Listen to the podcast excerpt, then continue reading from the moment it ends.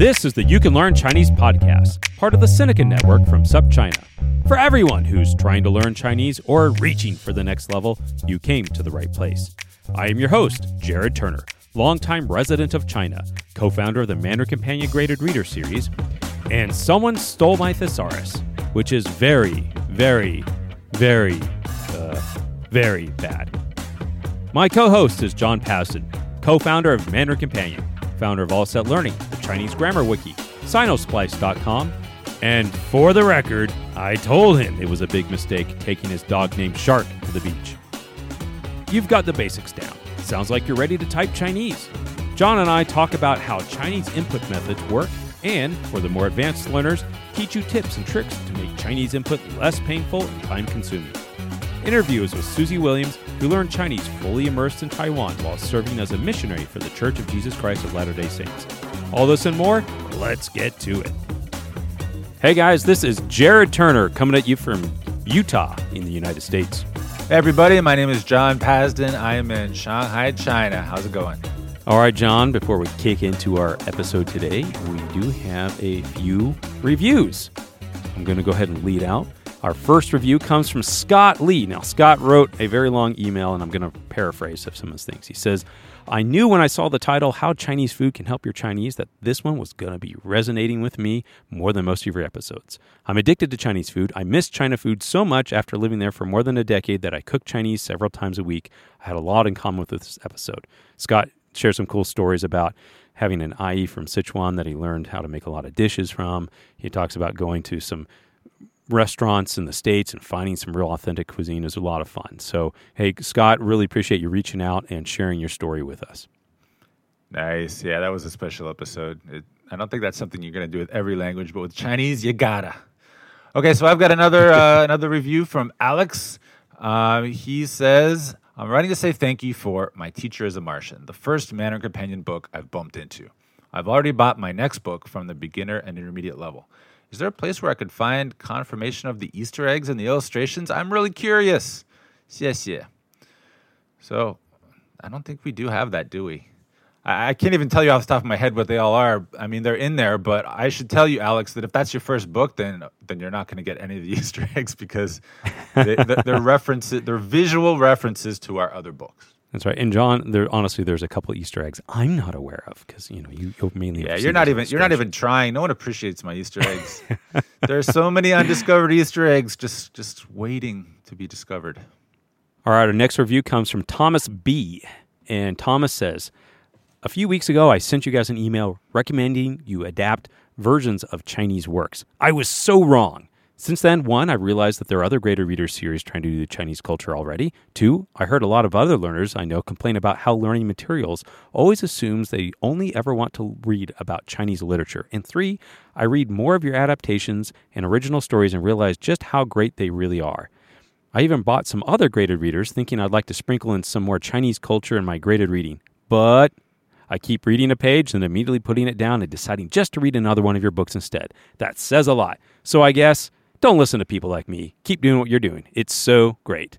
And P.S. Love the podcast. Hey, appreciate that, Thomas. Thanks so much for sending out an email. And you know, that's uh, we did discuss this in one of our episodes, didn't we, John? About why we do like Western stories. Yeah, Uh, there are Chinese reasons. stories are great too. We don't hate Chinese traditional stories, but um, yeah, it's just not the best fit for our product uh, so far. Okay, everybody. So today we have a lesson, especially for beginners, uh, people who have mastered their pinyin and are ready to start inputting it into a computer. But we've also got some tips that are pretty good for intermediate and maybe even higher uh, learners. So if your Chinese learning has been confined largely to books and paper, and you haven't been inputting Chinese on a computer, then this is for you. Um, or if your Chinese learning has been confined to just you know digital screens and you're not actually interacting with the device, this is for you. So Chinese for a long time was very hard to input into a computer, especially in the early days of computers. I don't know how many of you listeners know like MS DOS and you know all these text-based in- computer you know systems. You couldn't really use Chinese, um, but eventually you know Windows came along, got more you know fancy, and we started getting Chinese input methods and different kinds of Chinese input methods. You know, John, I, if you want to go even further back, think about those early Chinese typewriters. Yes, they existed.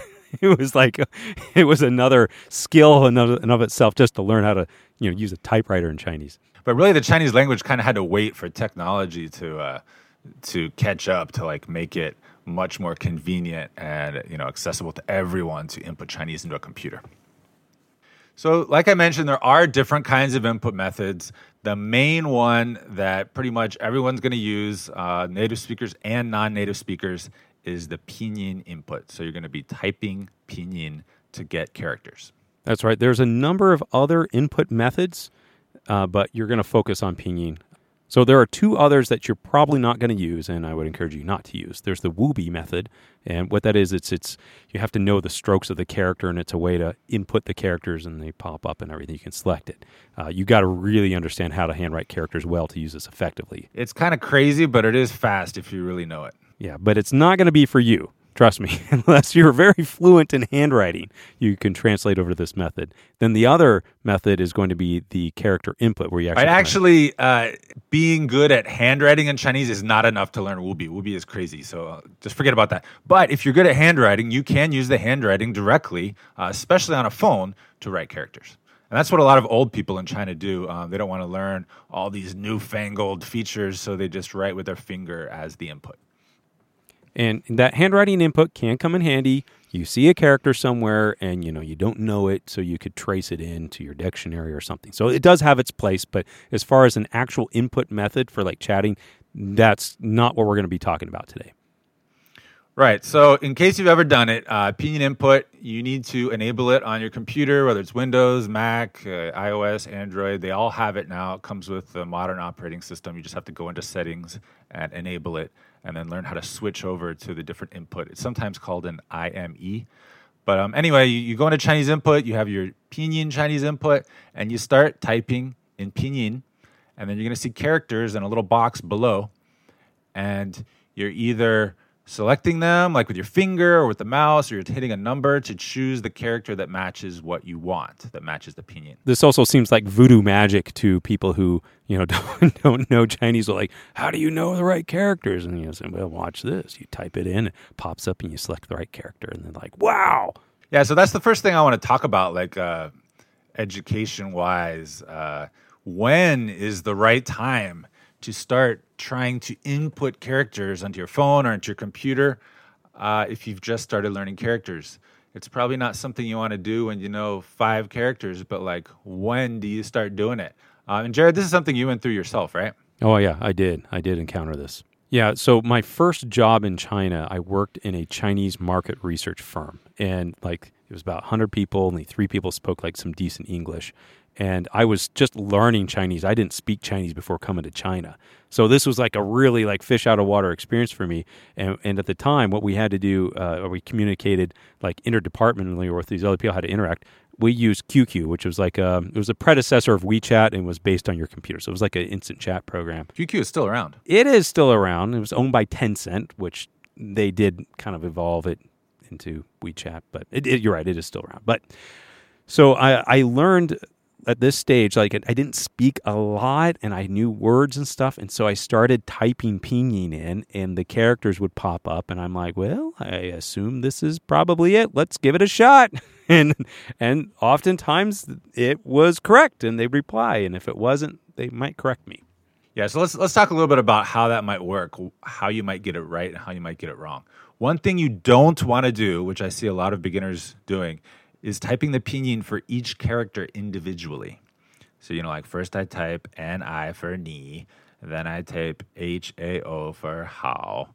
Right? You don't need to do that. You can type out a word. So N I H A O ni hao, and it's going to easily recognize that because you know that's that's one of the ways that Chinese disambiguates all these crazy similar sounds is, is they combine uh, syllables into a lot of two syllable words. So you want to at least be typing out two syllables if you can, but you can actually type phrases as well. You can type out a whole sentence, and um, often, as long as they're pretty common words, it's going to get it right. And this is a great thing for you if you're at like that very early stage because the words that you know or have learned are likely going to be more common words and like set phrases and things like that. So it's very likely that if you start typing in what you know to say, those correct characters are going to come up considering you get your pinyin right. Right. So if you're talking about output, like uh, you know, speaking or writing, uh, writing can be very intimidating because you have to remember all those strokes. Putting pen to paper is very difficult. But when you're doing output on a computer and you're just recognizing the characters you already know, like maybe you totally forgot how to write it, but like, oh yeah, that's it. Uh, it it's kind of a breath of fresh air. And then not only can you input stuff correctly, you know, a lot of the time, um, but then you can also use that to chat and start communicating with people, and, and that's an awesome feeling. And this is something you know we go back to john all the time. Is like about the handwriting. Some people feel like i have to learn to handwrite things. But you just don't. You can learn the pinyin you can type it in those characters come up. And you know one question uh, I, I get from some people uh, who are you know don't speak chinese are like well how can you like read the character but not know how to write it and i say well it's the same way you could read a word in english and not know how to spell it right it's just it's the same type of thing yeah, and sometimes like you'll kind of know a word, you'll be sure of one character, but you're not sure of the other character, and you know it's part of a phrase, and you just kind of trust the input method. And sometimes it works, and sometimes it doesn't, but um, it's never the end of the world. People people kind of figure out what you're trying to say. Another thing that you can do is if uh, if you're practicing using input to you know have conversations using the vocabulary you have, you might discover that sometimes you'll put in the pinyin and just nothing will come out like what you want just isn't there. And this is one way you can discover that the pinyin that you thought was correct is actually incorrect. And, um, Amen. yeah, and you know, like these N's and NGs, or you know, l- little mistakes like that. Um, it, it, it can be a really uh, enlightening way to practice uh, because you learn these mistakes. I've had some times where uh, I, have typed in a uh, pinyin that doesn't even exist, right? You're like, wait, I, th- I thought it was this, but you know, oh, it turned out nope, it was totally wrong. That does that's not even a sound. So that's super useful. But then also, uh, you can learn these uh, pinyin shortcuts. So I mentioned, you know, typing ni hao, N I H A O, but actually, you can type the first letter of a syllable or the first sound of a syllable, like N H, and a lot of times it's going to match it. So NH gets you ni hao. This is something I totally love, right? It's just, in fact, this is why Chinese can be so much faster to communicate it. Like sometimes my wife, she still messages me, you know, like, uh, you know, are you coming home? And I just type in MS, Ma Shang comes right up and boom. So I, I like three taps on the, the keyboard and then she knows I'm going to be home almost like I'm almost home or something. So, you know, it, it's, there's some great things about that. Just imagine in English, like you know someone says you know oh i'm sorry about this and you might write you know np no problem but if you type like np it's like it fills it in it says no problem that's a little bit like how the recognition is for chinese characters right and like even quicker than nh is like xx uh, 谢谢. super quick one thing that i should also mention here um, in terms of shortcuts is that when you're typing in pinyin for input you do not need to include tones so if if you're looking up a word on Pleco or something, then you can include the tones and it will help narrow it down. But when you're inputting pinyin on on a computer or on a on a mobile device, you do not include the tones. And so sometimes you'll have a lot of choices, but um, a lot of times it's no big deal. Like w- one one time when it can be pretty difficult is when you're trying to type a person's name. And when you're trying to type a person's name, you basically have two choices. Either you type each character individually and you just kind of resign yourself to having to do that every time you type their name until the input method learns it, which, which, it usually will. Or you type out their entire name in pinyin, you know, three syllables or whatever, type it all out, and the, and the input method's like, I have no idea what this is, can't help you much. And then you have to choose each character one by one, which actually takes some time scrolling through characters. But then once you do that once, the IME learns the word because you, you typed it as a single word. And then whenever you type their name in the future, boom, it's right there. And so if you spend the time to really make sure you, you find those characters correctly uh, the first time, then later on it saves you a lot of time. There's another trick. Um, if you want to save time, it's it's the opposite of taking all that time to get their name right the first time, which is if you know that the character in their name is like the first character in a certain word, a well-known word, then you can type out the word boom, it appears, and then you just delete the second character. So then, so then you get mm. the first character. There's there's all kinds of little tricks you can you can learn like that, um, and the more you play with it, the more you'll learn them. Uh, Chinese people use them a lot. There's also predictive text. So, you know, we have this in English and it's in Chinese as well. So, in addition to having to choose characters, after you choose the characters, it'll often, you know, give you some other text to follow what you wrote. That's right. And, you know, there's sometimes that someone once challenged me, like, just keep typing. you sometimes like you could keep typing on like a whole sentence, like you keep going on and on and see how well it gets it.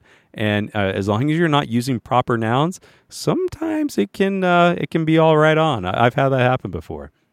Yeah, and l- let me give you one other tip. As someone who uh, has like fat fingers that frequently typo, I was saying before that it's good to do phrases. You can sometimes even do whole sentences, and it'll get the whole thing right, and that is true.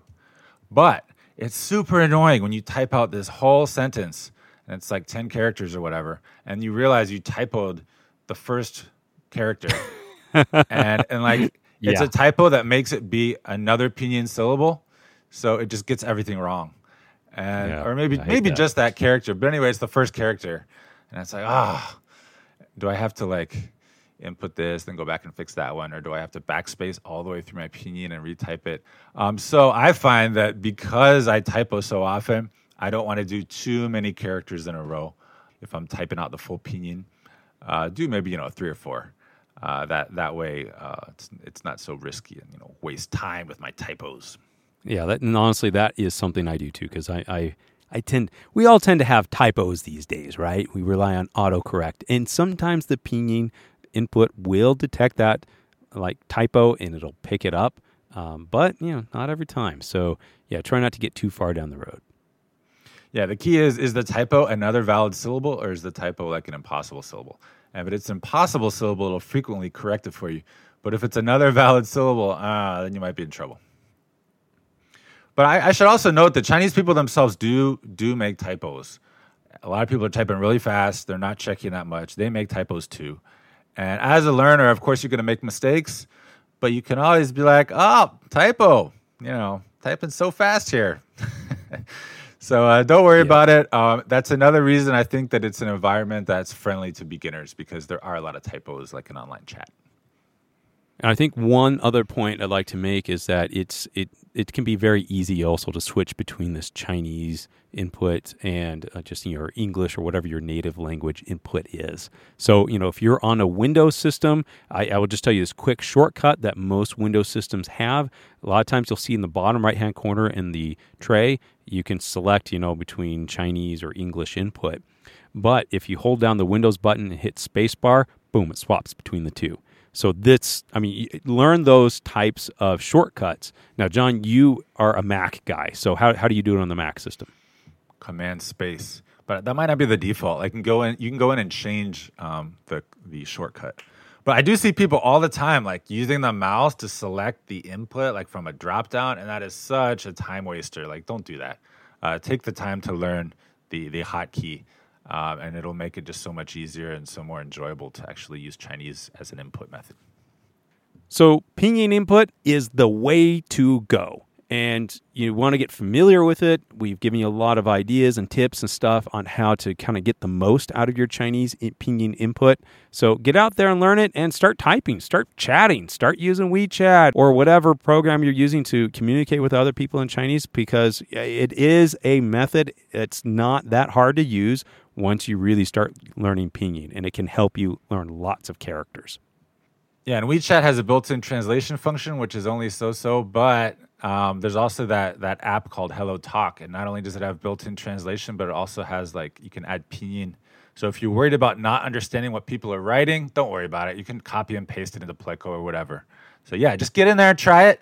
You can learn Chinese, and you can do Chinese input.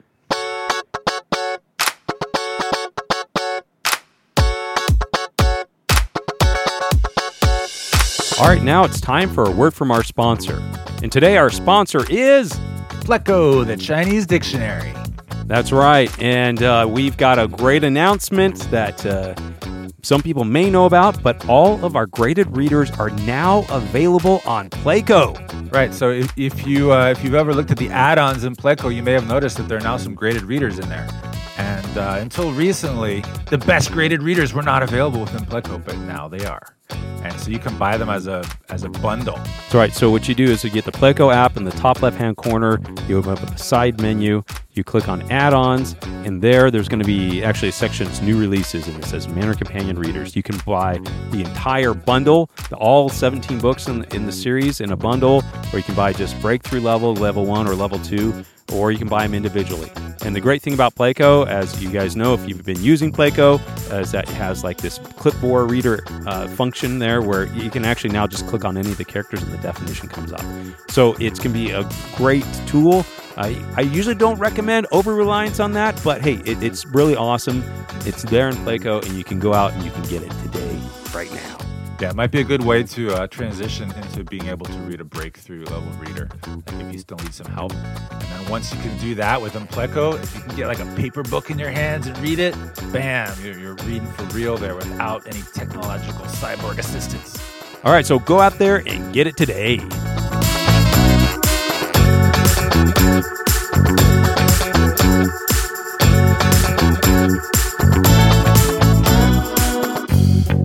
All right, now it's time for rants and raves. John, what do you got for us today? Do you have a rant or do you have a rave? I have a rave. Uh, this is a, a website which uh, I frequently recommend to to kind of upper intermediate learners, um, possibly intermediate, but um, it's called Zhihu. It's a Chinese website, and it's basically a Chinese version of like uh, Quora or uh, Yahoo Answers. And what I love about it is that if you if you Google stuff and you include the name uh, Zhihu, you can find all kinds of results. And some of the questions and the answers are actually quite simple. Uh, it varies a lot. It covers all kinds of different topics. Some of them are super hard, and you're not going to want to go in there if you're not like super advanced. But then some of them are easy. Uh, so I recommend you check it out if you're looking for different things to read which aren't too long. Very cool. So we'll include a link to that as well as uh, the Chinese name so you can uh, see what to search. Okay, so Jared, how about you? Rant or rave? Okay, so John, today I also have a rave. And this rave is about Hack Chinese. All right, so it's an app. They also have a website. And what Hack Chinese is, it's one of those flashcard apps, but um, they have it's a pretty good flashcard app. And the good news about it is that the Mandarin Companion word lists are now on their website. So they have all of our books. They have our entire word list available on that website. So you can go and you can like kind of review all the characters in any of the books that you're reading. So it's hackchinese.com. And I've been in touch with them for a little while. So a little shout out to Daniel Nalesnik. Uh, for you know getting that on there, and so yeah, it's it's a great thing. So if you are looking for some flashcards for the Mandarin Companion books, check out Hack Chinese. All right, great. Okay, so next up, we do have an interview, right? Who do we have today, Jared? All right, we got Suzy Williams. Now, this interview is going to be, I'm going to give a preface to this interview. So, uh, Suzy's going to talk about her experience learning Chinese as a missionary in Taiwan. She's a member of the Church of Jesus Christ of Latter day Saints. Uh, and so, preface into this, I am also a member of the Church of Jesus Christ of Latter day Saints. And so, I understand a little bit what this is like, although I did not learn Mandarin serving a mission or anything. Uh, but I go through this interview from the perspective of just like, hey, I don't know what it's like. So, but this is something that's going to be really interesting for a lot of people to understand what it was like for her. So, this is cool. Let's kick to this one. All right, let's do it.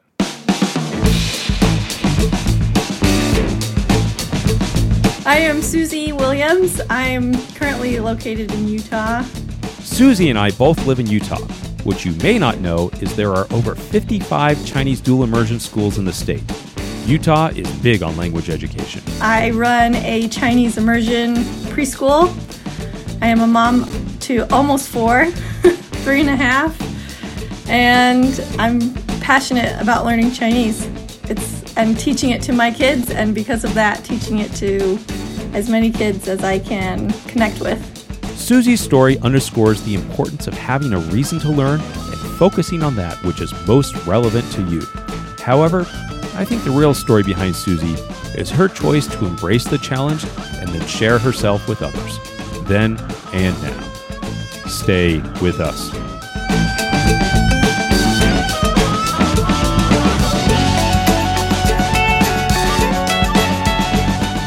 Why did you start learning Chinese? So, for me, learning Chinese came out of the blue unexpectedly. because I am a member of the Church of Jesus Christ of Latter day Saints. And young people, as young as 18, I was 21 at the time, can apply to serve as a missionary for our church. And when you apply, you fill out information about yourself, but you don't choose where you go. We believe we have 12 apostles and they receive revelation to know where God wants you to go. So I got a letter in the mail and read it, and to my shock and awe, was called to serve in Taipei, Taiwan, speaking Mandarin Chinese. And all of it was just total surprise. I had no experience with Chinese. Mm-hmm. I had taken French in high school. I had taken American Sign Language in college. I had taught at a school for the deaf. I thought maybe that would be my path. And then I got called to serve for 18 months in Taiwan speaking Mandarin. Did you even know where Taiwan was? Honestly, no. Honestly, I, I, I had to look it up on a map. I didn't know anything about it. So immediately I started looking at YouTube videos, trying to learn something about the language. Yeah. So I found Peggy Teaches Chinese and like learned a couple phrases and learned about the five tones, but didn't really know anything before I left. And wow. when you leave, you don't immediately go straight to the country that you're called mm-hmm. to. You go to a missionary training center so that you can learn the language a little bit before you actually enter the country. What was that like? It was exciting. To be honest, I was thrilled. I was excited. I was intimidated by the idea of Mandarin. And so I got to the MTC, the Missionary Training Center, and they immediately just start diving into language.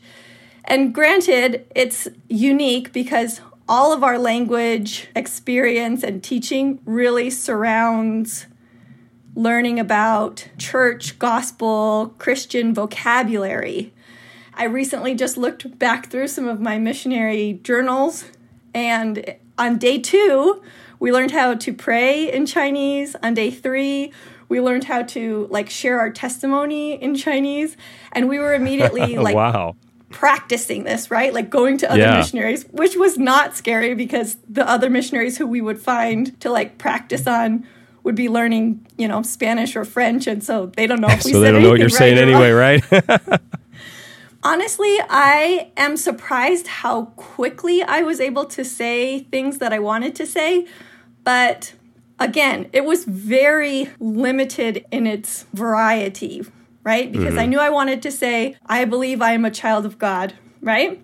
And so I learned that phrase verbatim. And from learning a phrase verbatim, I learned, you know, what is I. And so the next time I want to start with I, I'm going to use wa because that's, anyway. I feel like I learned it more from looking at like sentences and bigger things and breaking them down rather than starting with singular words and building up because I had a strong purpose in terms of things I wanted to do with language. Right away, I want to be able to pray. How do you feel like your Chinese progressed over that period? So, I was in the missionary training center for almost 12 weeks before we flew to Taiwan, which felt like forever. and I know I was feeling pretty confident with my most necessary vocabulary, the church related vocabulary. Arriving in Taiwan, and actually using the language and actually hearing the language was a whole another ball game. I know it's like sometimes like you have like phrase books. It's like where's the bathroom, but you may have no idea what they said back, right? Exactly. It's something that American Sign Language helped me with a lot because I got there and I was like, I don't know what you're saying back to me, but I can read your body language and I think it's, you know, going one way or the so other. So tell me about that. So now, I mean, you were essentially crash course of Chinese for intensive three months. And now, boom, you're in Taiwan and you're in the native environment trying to teach people in Chinese. So, I mean, what was that like? It was intimidating at first, but from the get go, I was in love with the country. I was in love with the people. Literally stepping off the plane, I was like, this is awesome. I'm so excited. But I do remember like the shock of first talking to people and having them respond. Because in Taiwan, especially, they add expressive little additions to like the end of every phrase. Mm-hmm.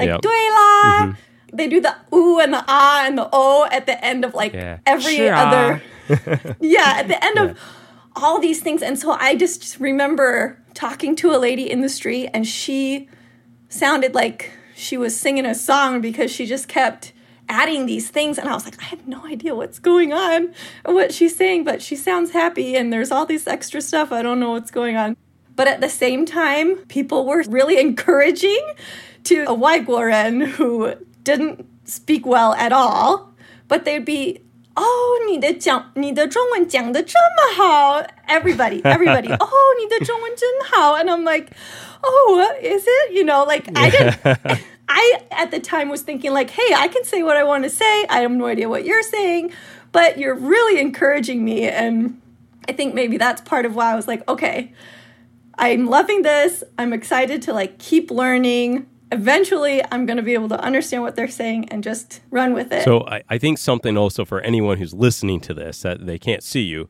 I'm, I'm describing you, Suzy. You are blonde hair, blue eyed, right? That's another Yeah. thing too. Is that I've had friends in China that look similar, right? That and they really stick out. People like handing them babies all the time, want to take pictures with them. I mean, what about that aspect? I mean, did you encounter that type of thing when you were in Taiwan? Ironically, not really, because I think people recognize missionaries in Taiwan. We have a black name tag, we're riding bikes. The girls are wearing like skirts and shirts on a bike, which is pretty unique.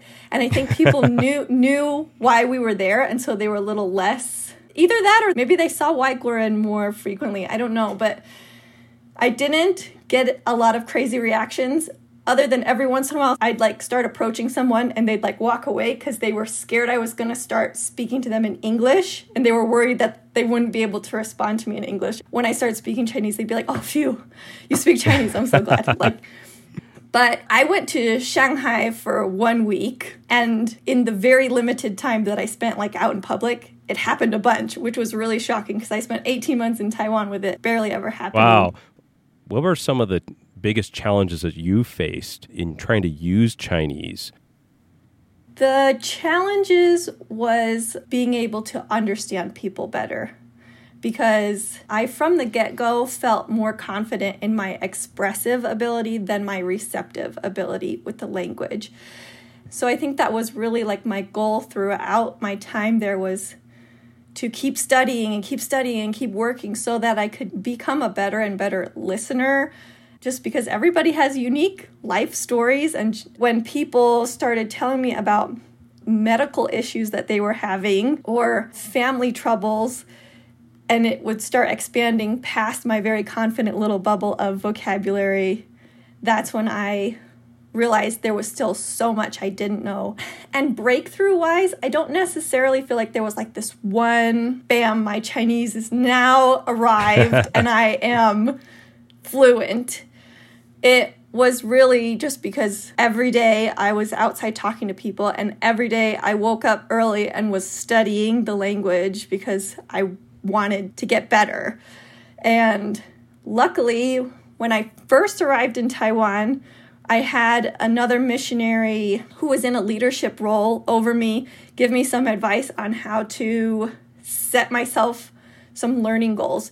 So the mission had language goals for you, kind of. They called it phases phase one, phase two, and phase hmm. three. And phase one is like learning to teach church lessons. Phase two is just learning like over 2,000 words, phrases, and outside vocabulary. And phase three was learning to read characters. And my mission president, when we first arrived, said, We'd love for you to complete these three phases within a year. And I'm pretty sure he said it had been done like once ever. and because he said that basically no one had ever done that, I was like, I'm going to do that. I'm for sure going to be the one. And I'm a girl missionary, so I'm extra like, I'm going to be the first girl missionary who does this. Anyway, so luckily, one of my first mission leaders helped me sit down and learn how to break down goals and mm. say, like, hey, if you want to finish phase one, within the first six weeks or three months, then you take this big chunk and you break it down into these many weeks and you break each week down into doing this each day. Anyway, that was a game changer for me to start my mission with that mindset that I'm going to finish my mission being about as good as I can get, having used my time as well as I can And by the time I left, I feel like I was about as good as I could have gotten within my realm, right? Because Wow. obviously I couldn't be an expert in school vocabulary and medical vocabulary because I just didn't get a chance to interact in those worlds. But I did the best I could with the context that I frequently was a part of. So I feel like that was, if you want to call it a breakthrough, the biggest thing was learning how to set lofty goals and just like work my butt off to achieve them. what you're describing to me, it sounds a little bit more like something that's used in language education, the concept of can do statements. I don't know if you've come across uh-huh. that before. Of course I have. I'm an education major. yeah. there we go, right? So it almost sounds like, hey, I can do these things, right? And I'm breaking them down into smaller can do's, right? And I think that's fantastic because a lot of people, they may be preparing for a test. Like, I passed this test, now I'm going to be fluent when I do that. But we know that's not exactly how it works, right? It's more about having precise goals. What do you want to be able to do with your language? And you going after it. Exactly. And I am grateful to that missionary who helped me set those goals. And really, just the whole time in Taiwan, I was just in love with the language. I was in love with what I was doing. And I was passionate every day and just like excited to be there every day. But I was also every day trying to find those like extra minutes here and there to study the language because I knew I wanted to be good at it. I wanted to be able to connect deeper and the language was the way to do it. So you were there at 18 months, Taiwan, serving a mission. And how do you feel like your Chinese really progressed in that period? I mean, because realistically, a lot of people they study for a year and a half, but it's entirely different circumstances. But they're not going to be like, oh, now I have a good proficiency in Chinese. But I imagine that you did. I felt like I did. I, I was confident in conversation, in any day to day kind of tasks that I needed to do. And I came home to my family telling me I sounded like an Asian, like I somehow spoke English with some sort of like a Chinese accent or something. I have no idea. I was like, that's weird. I, I'm not speaking like an Asian, but they told me that.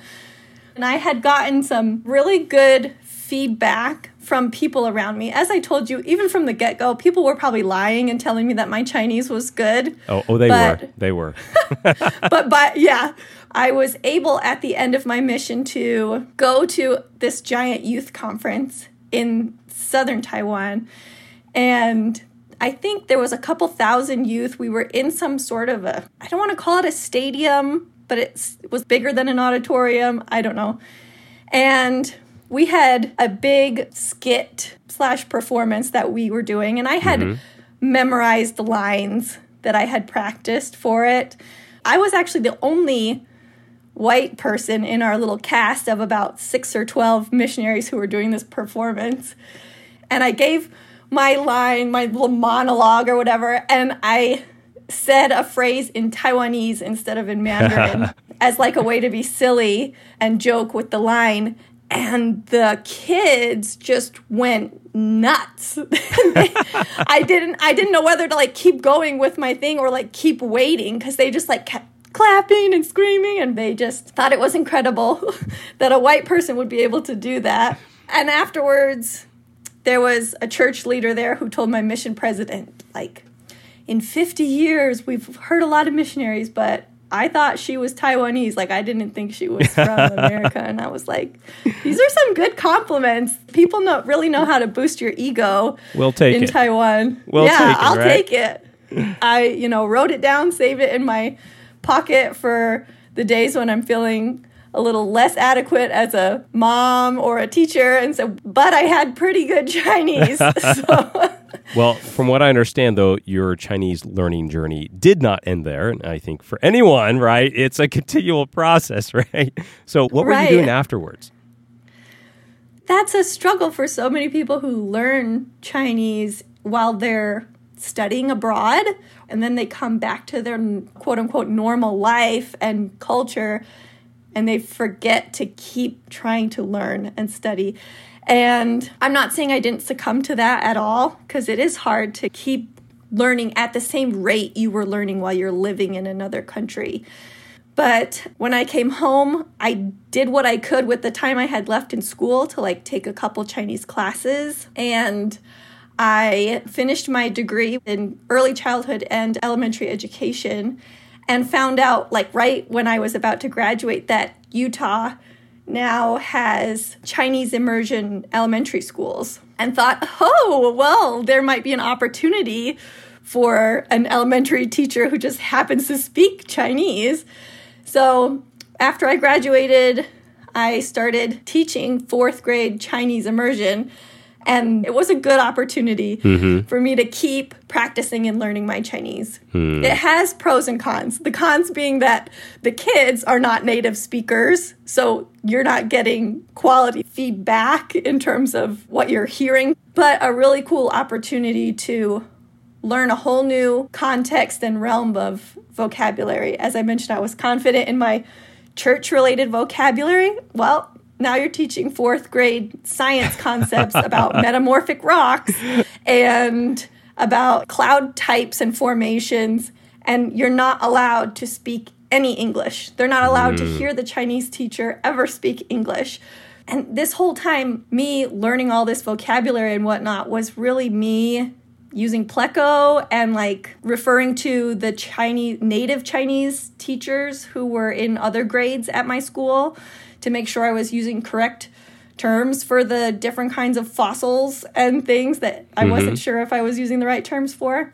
And then after 4 years, I was just about to have my second child and decided they don't pay me enough to keep do- doing this. And I had one year off but during that year off, I just kept thinking, like, boy, it would be so cool to open my own preschool. And then I thought, boy, it would be really cool to take advantage of the, it's called a window of opportunity between, you know, zero to 6 mm-hmm. when kids can learn language quickly and without accent. And I'm thinking, well, if I opened my own preschool, I can do whatever I want. I can make it a Chinese preschool if I want. And anyway, things really worked out. And we were able to buy a home specifically that had a space that I would be able to use for a preschool. And surprisingly, it wasn't until after I started my school that my husband was like, Why aren't you speaking to our kids all the time in Chinese? Mm-hmm. Like, you should only be speaking to them in Chinese. And I was like, Huh, valid point. like, I yeah, should. Yeah. And that was another journey because it's hard to break habits mm-hmm. that you've, you know, spent your whole lifetime using of speaking English to everyone around you. Anyway, and so I started trying to speak to my kids all day in Chinese. And yeah. that is a whole nother way to improve your Chinese because especially when you're like talking to babies and you're like, it's time to change your diaper. Like, I didn't ever say that on my mission. yeah. Okay. And I didn't say that in fourth grade. So I need to know like the proper way to talk to a baby and say, it's time to change your diaper. So that's my world now is basically reading tons of kids' books and speaking Chinese like in my day to day mom life and really expanding my Chinese vocabulary to include new things related to kids and momming, if that's oh, verb. totally. You, mom so hard. Excellent. Yeah. Yeah. yeah. you know, that's a really good thing to bring up. I think that's one of the things that the process of like continuing to learn a language, and obviously in this respect, Chinese, is that you're continually specializing, right? You know, you got very competent in one area, but that doesn't mean you're going to be competent in another area. So that's why always people, you know, asking use that word fluent. I call it the F word. You know, it's like, what does that really mean? you know, proficient is I think a little more applicable. Yeah, that's a really good point because I actually heard you say that in another podcast, and I was like, that that makes a lot of sense. That like fluent. If you had asked me on my mission, I would have said, oh yeah, I think I'm pretty fluent. But then you put me in a fourth grade classroom and I would have been like, no, no, no, like, uh... not quite there. I'm actually not like ready for this. I, I, need to do some preparation and pick yourself up and put yourself in a different context. And all of a sudden, you'll realize how much you don't know. You know when your language skills are developing, there's nothing that can destroy your confidence so quick as speaking to a, a native kid in Chinese. You know, oh, like, yes. You're like, I have no idea what you just said to me. that's extremely true. In my like very beginning of my mission, they put me in the beginning English class because we would teach English class once a week. And they put me with the little kids. And i was like i'm new. I don't speak chinese well enough to understand what they are saying. This is hard. Yeah i actually think uh, listening to the kids speak chinese was harder than anything else because they Oh. don't slow down and enunciate for you. Yeah, there's a enunciate, and they're using like words that are you know more specific to being a kid that you as an adult are not using when you're interacting with other adults, right? So Exactly. Well, Suzy, if you could go back and give yourself some advice back when you were in that missionary training center, staring down the barrel of trying to learn this language, what advice would you give yourself? I would tell myself that the goal setting lesson I was given at the beginning of the mission is a game changer.